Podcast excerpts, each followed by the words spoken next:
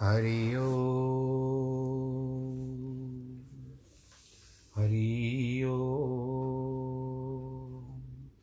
हरि ओ। गुरुर्ब्रह्मा, गुरुर्विष्णु, गुरुर्देवो महेश्वर।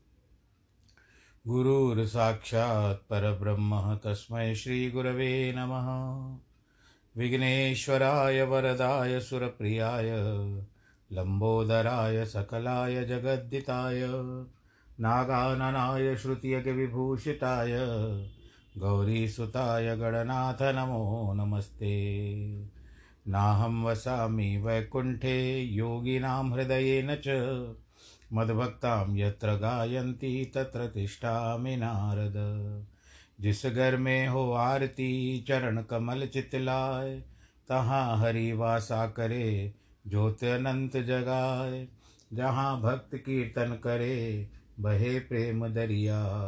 तहाँ हरि श्रवण करे, सत्यलोक से आए। सब कुछ दीना आपने, भेंट करूँ क्या नाथ? नमस्कार की भेंट लो, जोड़ू मैं दोनों हाथ। जोड़ू मैं दोनों हाथ, जोड़ू मैं दोनों हाथ। शान्ताकारं भुजगशयनं पद्मनाभं सुरेशं विश्वाधारं गगनसदृशं मेघवर्णं शुभाङ्गं लक्ष्मीकान्तं कमलनयनं योगिवृद्धानगम्यं वंदे विष्णुं भवभयहरं सर्वलोकैकनाथं मङ्गलं भगवान् विष्णु, मङ्गलं गरुडध्वज, मङ्गलं पुण्डरीकाक्ष मङ्गलायस्तनो हरि सर्वमङ्गलमाङ्गल्ये शिवे सर्वार्थसाधिके, शरण्ये त्र्यम्बके गौरी, नारायणी नमोऽस्तु ते। नारायणी नमोऽस्तु ते। नारायणी नमोऽस्तु ते। श्रीकृष्णगोविन्द हरे मुरारे, हे नाथ नारायण वासुदेव। श्रीकृष्णगोविन्द हरे मुरारे, हे नाथ नारायण वासुदेव। हे नाथ नारायण वासुदेव, हे नाथ नारायण वासुदेव, श्रीनाथ नारायण वासुदेव, श्रीनाथ नारायण वासुदेव। श्रीकृष्ण गोविन्द हरे मुरारे, हे नाथ नारायण वासुदेव, हे नाथ नारायण वासुदेव। हे नाथ नारायण वासुदेव। नारायणं नमस्कृत्यं नरं चैव नरोत्तमं। देवीं सरस्वतीं व्यास ततो जयमुदीरये कृष्णाय वासुदेवाय हरये परमात्मने। प्रणतक्लेशनाशाय गोविन्दाय नमो नमः। सच्चिदानन्दरूपाय विश्वोत्पत्त्यादिहेतवे तापत्रयविनाशाय श्रीकृष्णाय वयं नुमः। यं प्रव्रजन्तमनुपे तमपेतकृत्यं द्वैपायनो विरह कातर आजु आवह। पुत्रेति तन्मयतया तर्वो विनेदु तं सर्वभूतहृदयं मुनिमानतोऽस्मि मुनिमानतोऽस्मि मुनिमानतोऽस्मि। बोलो कृष्ण कन्हैया लाल की जय श्रीमद्भागवत महापुराण की जय प्रिय भक्तजनों,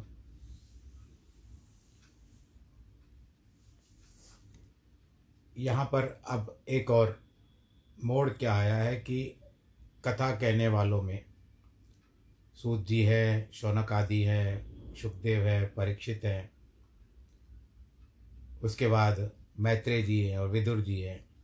अब यहाँ पर वार्तालाप हो रहा है राजा पृथु का और सनकादि मुनियों का, जिसका वर्णन आपने सुना कि सनकादि मुनि इनकी आयु सदैव पाँच वर्ष की रहती है और इन्हीं के द्वारा जय विजय को श्राप मिला था कि आप तीन योनि, दैत्य, तीन जन्म आपके दैत्य योनि में होंगे और भगवान आपके ऊपर अनुकंपा करके छुड़ा देंगे। तो विदित है कि पहला जो जन्म हुआ था हिरण्याक्ष और हिरण्यकश्यप का, जिसमें श्रीमद इस भागवत कथा के अंतर्गत अब तक हिरण्यकश्य का हिरण्याक्ष की मृत्यु हो चुकी है। वारा भगवान के द्वारा उसकी मुक्ति हो चुकी है। बाकी हिरण्यकश्यप की कथा आगे आएगी। तो कथा में इस तरह से होता है कि जिस तरह से एक परिवार, क्योंकि सर्ग विसर्ग इत्यादि से चलता है श्रीमद् भागवत तो उसमें वंश, वंशानुचरित भी आता है कि वंश के पीछे वंश क्या क्या आया, उसके अनुसार भी आता है। तो अगर हम पूरा जो जो चंद्रवंश और सूर्यवंश के राजाओं की कथा आती है तो मुख्य जब दसवां अध्याय आरंभ होगा, तब दसवां स्कंद आरंभ होगा, उस समय चंद्रवंश के राजाओं की कथा, यानी नवें से ही आरंभ हो जाएगी। अंत में, परंतु अंत समय में वो सारा चंद्रवंशियों का होगा, जिसमें भगवान श्री कृष्ण चंद्र भी हैं। तो ये वंश के पीछे चलती है बात। अब राजा पृथु की कथा चल रही है। क्या कहते हैं कि बुद्धि की चेतना अचेत होने से सब अगली पिछली बारंबार स्मृति नष्ट हो जाती है। स्मृति के नाश होने से चित्त ज्ञान दोनों भ्रंश हो जाते हैं। उनके रोकने को महात्मा पुरुष आत्मा का वश करता, करना चाहते हैं। इससे अधिक पुरुषों को और कोई भी अपने स्वार्थ का नाश नहीं है, क्योंकि जिस परमात्मा को तज विषय को प्रिय समझा है, यह सब अपनी आत्मा की हानि करनी है। अर्थ और इंद्रियों का ध्यान करना, रात दिन विषय वासना का ही विचार करना, यही पुरुष के सब पुरुषार्थों का नाश करने वाला है। क्योंकि यह तृष्णा और विषय वासना ये शास्त्र, जन्य ज्ञान और स्वरूप, अनुभव दोनों नाश कर देती इनका विनाश होने से जीव स्थावर संज्ञा को प्राप्त होता है। यानी ये जड़ बुद्धि है। जैसे पेड़ होते हैं, जड़ रहते हैं। जो पुरुष इस गूढ़ अंधकार नरक से पार होने की इच्छा करे, वह पुरुष कभी विषय वासनाओं का संग न करे। क्योंकि यह विषय वासना अर्थ, धर्म, काम, मोक्ष, चारों पदार्थों को अत्यंत क्षतिकारक होती है। इन चारों पदार्थों में मोक्ष ही प्रदान समझा जाता है, क्योंकि अर्थ भी, धर्म भी और काम भी सदा काल का भय बनाए रहता है, डराते रहते हैं। अब वर्तमान में जैसे कोरोना डरा रहा है, परंतु मोक्ष में किसी प्रकार का भय नहीं है। जगत में ब्रह्मा शिवादिक जो आप, आपसे उत्पन्न हुए हैं, वह सबसे, सबके अस्मादिक दो भाव हैं। वे गुणों के उलट पुलट होने से ईश्वर से सबके आशीर्वाद का विध्वंस हो जाता है। इसलिए यथार्थ सुख किसी को प्राप्त नहीं होता। हे नरेंद्र, जगत के स्थावर जंगम प्राणियों में देह, इंद्रिय, प्राण, बुद्धि और अहंकार से आवृत हो, जो क्षेत्र जीव है, इन सबसे ढका हुआ अनेक अंतर्यामी हृदय में सब प्रकार के प्रकाशमान हो, प्रत्यक्ष तथा देश, काल तथा वस्तु के प्रमाण से रहित होकर प्रकाशते हैं। और अंतर्वृत्ति से जो ज्ञात भी होते हैं तो वह आदि रूप अविनाशी चिदानंद भगवान मैं ही हूँ। इस प्रकार समझते हैं। अब अल्टीमेटली जिसको कहते हैं कि अपने आप को ही भगवान समझ लेता है कि माया का विवेक जिसमें नहीं है, उसमें यह विश्व सत असत भाव से प्रकाश रहता है। जैसे माला में सर्प के समान माया रूप भासता है, ऐसे जानो, परमात्मा तो नित्य मुक्त है, शुद्ध है, चैतन्य है, ज्ञान स्वरूप है, सब ओर से जाना गया है। तब कर्मों से मलिन प्रवृत्ति जिसमें दूर हो गई है। उन परमेश्वर की शरण में मैं जाना चाहिए। उनके चरणारविंद की पल्लव रूपी उंगलियों की सुंदरता भक्ति करके बड़े बड़े सज्जन पुरुष कर्म आशय रूप हृदय की ग्रंथियों को साधुजन दूर करते हैं। ऐसे ही विषयों की ओर जाती हुई अपनी इंद्रियों को रोककर यति लोग जो होते हैं, वासुदेव भगवान का भजन करते हैं। ओम नमो भगवते वासुदेवाय। इस दुस्तर महासंगा सागर संसार में छह इंद्रिय रूप मगरमच्छ हैं, जिसमें सदा वास करते हैं। ऐसे महागंभीर संसार रूप समुद्र को जो योगाधिक साधनों से हरिनाम रूपी नाव बिना पार उतरने की चेष्टा करते हैं, उन मनुष्यों को अत्यंत कष्ट उठाना पड़ता है। इसलिए आप तो सब बाधाओं को त्याग, भगवान के भजन करने के योग्य चरण कमल रूप नाव बनाकर इस दुस्तर कष्ट रूप संसार सागर से पार हो जाओ।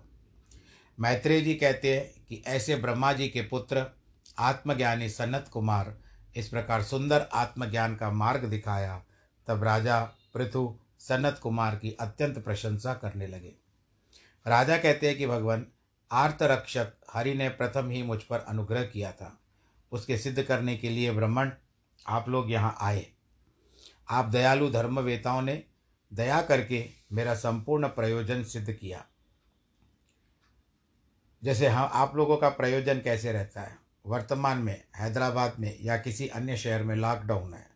तो उस समय में आप को समय मिला हुआ है सुबह छः बजे से लेकर के दस बजे तक। उस समय में क्या प्रयोजन है, आप देखना चाहोगे कि कल हम छः बजे हमको क्या क्या वस्तुतः लेना है तो प्रयोजन। विचारधारा किस और आपकी बढ़ती है। तो ये राजा का प्रयोजन सिद्ध हुआ। यह राज्य और मेरा देहादिक जो है, वह साधु लोगों की उच्छिष्ट है, उनके आशीर्वाद से प्राप्त हुआ है। हे नाथ, आपको गुरु दक्षिणा में मैं क्या दूँ? हे ब्राह्मण, प्राण, स्त्री, पुत्र, ग्रह, सब परिवार, राज, सेना, धरणी, भंडार, ये सब साधु लोगों का ही है, और मुझे इनसे ही सब कुछ प्राप्त हुआ है। इन पर कुछ अधिकार नहीं है। अब मैं दक्षिणा में इनको कैसे दे सकता हूँ? यह तो सब आपका ही है। जैसे दास स्वामी की ही वस्तु स्वामी को देता है। इस प्रकार आपका सर्वस्व आपकी ही आपको ही समर्पण करता हूँ। सेनापत्य, राज्य, दंड, न्याय सबको प्राप्त करना, सब लोगों का स्वामित्व वेद शास्त्र का ज्ञाता, धारण करना यह सब ब्राह्मण लोगों के अधिकार योग है। ब्राह्मण अपने पदार्थों को आप भोगते हैं, अपनी ही वस्तु आप धारण करते हैं, अपना ही द्रव्य आप लेते हैं। ब्राह्मणों के चरणार बिंद के अनुग्रह से क्षत्रियादिक विप्रों के दिए हुए अन्न को नवीन नवीन प्रकार के भोग लगाते हैं। निगम आगम, निगम कहते हैं, वेद को आगम कहते हैं, पुराणों को निगम आगम और ब्रह्मा, ब्रह्म विद्या में कुशल वेद के जानने वाले आपने जो मुझको आध्यात्म ज्ञान का उपदेश दिया है और हरि के मिलने का मार्ग दर्शाया है, उस उपकार का प्रत्युपकार केवल विनय करने की अतिरिक्त और कुछ नहीं कह सकता हूँ। और गुरुजनों में कोई किसी उपाय से बिना कर्जे के नहीं हो सकता। जो उरुण होना चाहे, वह सब प्रकार से शठ और अज्ञानी है। इसीलिए महादयालु आप ही अपने किए हुए उपकार मुझ पर दया करो। मैत्रेय जी कहते हैं कि जब इस प्रकार उन मुनियों का राजा पृथु ने अत्यंत आदर सम्मान किया, तब वह आत्मा योग के अधिपति आदिराज श्री पृथु राजा के शील स्वभाव की बारंबार सराहना करने लगे। संकादि सब मनुष्यों के देखते देखे, उनको ज्ञान का उपदेश दे करके आकाश मार्ग से होते हुए ब्रह्मलोक को चले गए, क्योंकि स्थान तो पिता का ही होता है, पिता के घर जाते हैं। पृथु महाराज महात्मा पुरुषों में श्रेष्ठ, आध्यात्म विद्या में स्थित होकर सब काम के सदृश पूर्ण आत्मा को कृथार्था मानता हुआ राजा कैसा प्रतापवान था। उस राजा पृथु ने देश, काल, धन, बल यानी ताकत और योग्यता के अनुसार जो जो उचित कर्म थे उसी रीति से करके ब्रह्म को ही साक्षात मानने लगा और कर्मों का फल ब्रह्म में समर्पित करके कर्मों की आसक्ति को त्याग कर, सावधान होकर सब कर्मों का अध्यक्ष आत्मा को प्रकृति से परे मानकर राजा पृथु अपने नगर में राज करता रहा। यद्यपि वह राजा पृथु घर में वास करता था, सब पृथ्वी का चक्रवर्ती राजा था, लक्ष्मी से सर्वत्र भवन परिपूर्ण था, परंतु तो भी इंद्रियों के अर्थ से आसक्त न हुआ। अहंकार को भी त्याग दिया। सूर्य के समान दूसरे ही अपने प्रताप से तेज से संसार के अंधकार को भी दूर करता था। इस प्रकार ब्रह्म ज्ञान से कर्मों को करने लगा। तब उस राजा पृथु ने अर्ची नामक स्त्री से अपना समान पाँच पुत्र उत्पन्न किए। विजिताश्व, जिसका आप वर्णन सुन चुके हैं कि घोड़ा छोड़ा करके आए इंद्र से, और इसी कारण अश्व को जीता था, इंद्र से खींच लिया था। इसी कारण उसका नाम विजिताश्वर प्रसिद्ध हो गया। धूम्रकेश हरेक्षण द्रविण ब्रख सब लोकोपालों के गुणों को राजा पृथु अकेला धारण करता था। जैसा जैसा समय आता था, राजा पृथु उसी प्रकार सृष्टि की रक्षा करता था। जगत की सृष्टि के रक्षा के लिए भगवान के अवतार रूप राजा पृथु अपने मन, वाणी और शील स्वभाव की वृत्तियों से सुंदर गुण करके प्रजाओं का मनोरंजन करता था। सोमराज के समान आप पृथु नामक धारी राजा हुए। जैसे सूर्य आठ महीने तक पृथ्वी जल सोख सोखता रहता है, चार महीने में जब चौमासा आता है तो वो आप वर्षा के रूप में हमको दे देता है। इसी बांति है राजा पृथ्वी भी अपने समय में द्रव्य प्रजा से लेता था, उनकी आवश्यकता के समय उनको दे देता था। पावक के सदृश, पावक कहते अग्नि को, दुर्दर्श तेजस्वी और महेंद्र के समान दुर्जय। क्षमा में क्षिति की नारी, स्वर्ग के समान मनुष्यों की अब मन की अभिलाषा पूर्ण करने वाला था। जैसे घन वर्षा करके, बहुत सारी वर्षा करके, सब संसार के जीवों का मनोरथ पूर्ण करता है। इसी प्रकार राजा पृथु सबको मनवांछित वस्तु दे देकर संतुष्ट करता था। वह समुद्र के समान अगाध बुद्धि वाला और पराक्रम में सुमेरु में पर्वत, सुमेरु पर्वत की नाई अचल और धैर्यवान था। आपको पता होगा कि सुमेरु पर्वत से सूर्योदय होता है। शिक्षा में धर्मराज की नाई आश्चर्य कर्म करने वाले हिमाचल के समान, धन में कुबेर के समान, अर्थ गुप्त रखने में वरुण के समान, वरुण देवता जल में चली जाती है, वस्तु तो आपको दिखती है तो वरुण देवता के समान, बल, विक्रम, वेग में पवन पर्यंत, पृथ्वी पर भ्रमण करता था। दूसरा भगवान भूतनाथ को रुद्र के समान शत्रुओं को देखता था। स्वरूप में कामदेव के समान था। इस तरह से राजा का रूप था। मैत्री जी कहते हैं, एक समय आत्मज्ञानी राजा पृथु ने संसार को चलाते चलाते अपने आप को वृद्ध पाया, बुढ़ापा देख लिया, जिसमें उसने अपनी आत्मा को भी देखा कि आत्मा भी बूढ़ी हो चुकी है, जिसमें अपनी आत्मा के संसार के पदार्थ बढ़ाए, सो प्रजापति हुए। स्थावर, जंगम, जगत के सब जीवों की जीविका के दाता, महात्मा पुरुषों की धर्म बारी दारी दितेंद्रिय राजा पृथु ने जिस कार्य के लिए पृथ्वी पर जन्म लिया था, परमेश्वर की आज्ञा के अनुसार वह सब कार्य सिद्ध किए। विरह से रुदन करती हुई पृथ्वी को, अपने पुत्रों को सौंप दिया। प्रजा में जिसका मन नहीं, वह राजा पृथु अपनी स्त्री, जिसका नाम अर्ची था, जो उसके साथ ही उत्पन्न हुई थी, तप करने के लिए तपोवन चल दिया। वह बड़ी दृढ़ता से नियमों को धारण कर, वैखानस आश्रम में समत वानप्रस्थ मार्ग में मन लगाकर उग्र तप करना आरंभ किया। जैसे पहले धरा मंडल के विजय करने में बड़ा परिश्रम करता था, वैसे ही वानप्रस्थ पुरुषों के पर्व मान्य तप करने में प्रयत्न किया। कभी तो कंद मूल फलाहार करके दिन व्यतीत करते थे। कभी सूखे हुए पत्तों का भोजन करते थे। कितने एक दक्ष पक्ष फल जल भी पी करके रहते थे। फिर पीछे कभी कभी भक्षण, हवा को भी खा के बैठ जाते थे। वीर मुनि ग्रीष्म पंचाग्नि तापते थे। चातुर्मास की वर्ष, जल की वर्षा में बैठ जाते थे। ये मुक्ति का साधन पुराने समय में बताया गया है। आज आज गृहस्थ आश्रम में रहो और आनंद के साथ प्रभु का भजन करते रहो। शीतकाल में कट, कठोर, कट पर्यंत जल में खड़े रहते थे। पृथ्वी पर सोते थे। सहनशील, प्रथम वाणी जीती, इंद्रियों को जीत कर ऊपर को वीर चढ़ाया पवन को जीत लिया। श्री कृष्ण चंद्र आनंद कंद की उपासना अर्थात अति उत्तम तप करने लगा। धीरे धीरे तप की शक्ति अधिक होने से कर्म नष्ट हो गए। राजा का अंतकरण शुद्ध हो गया और प्राणायाम में प्रभाव के छह इंद्रियों को वश में हो गई।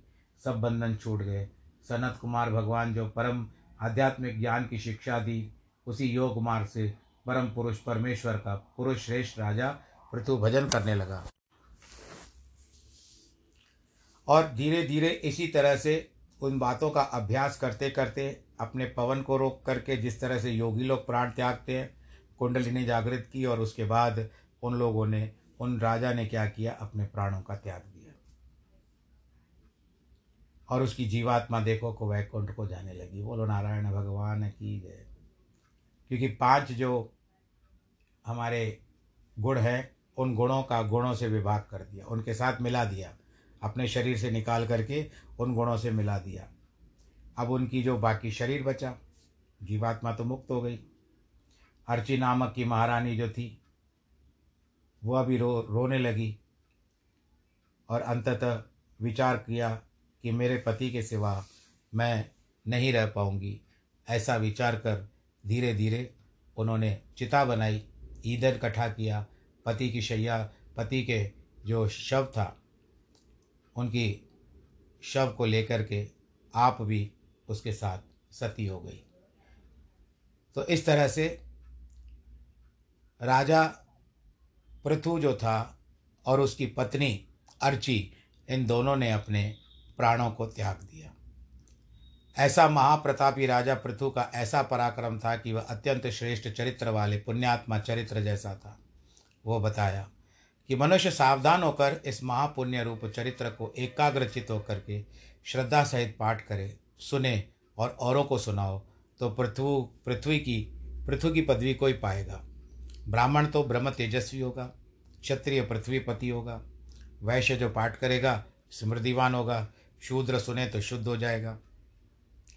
जो नर नारी इस चरित्र को आदर सहित तीन बार सुनते हैं, अपुत्र प्राप्त हो, पुत्र को, अपुत्र को पुत्र प्राप्त होता है।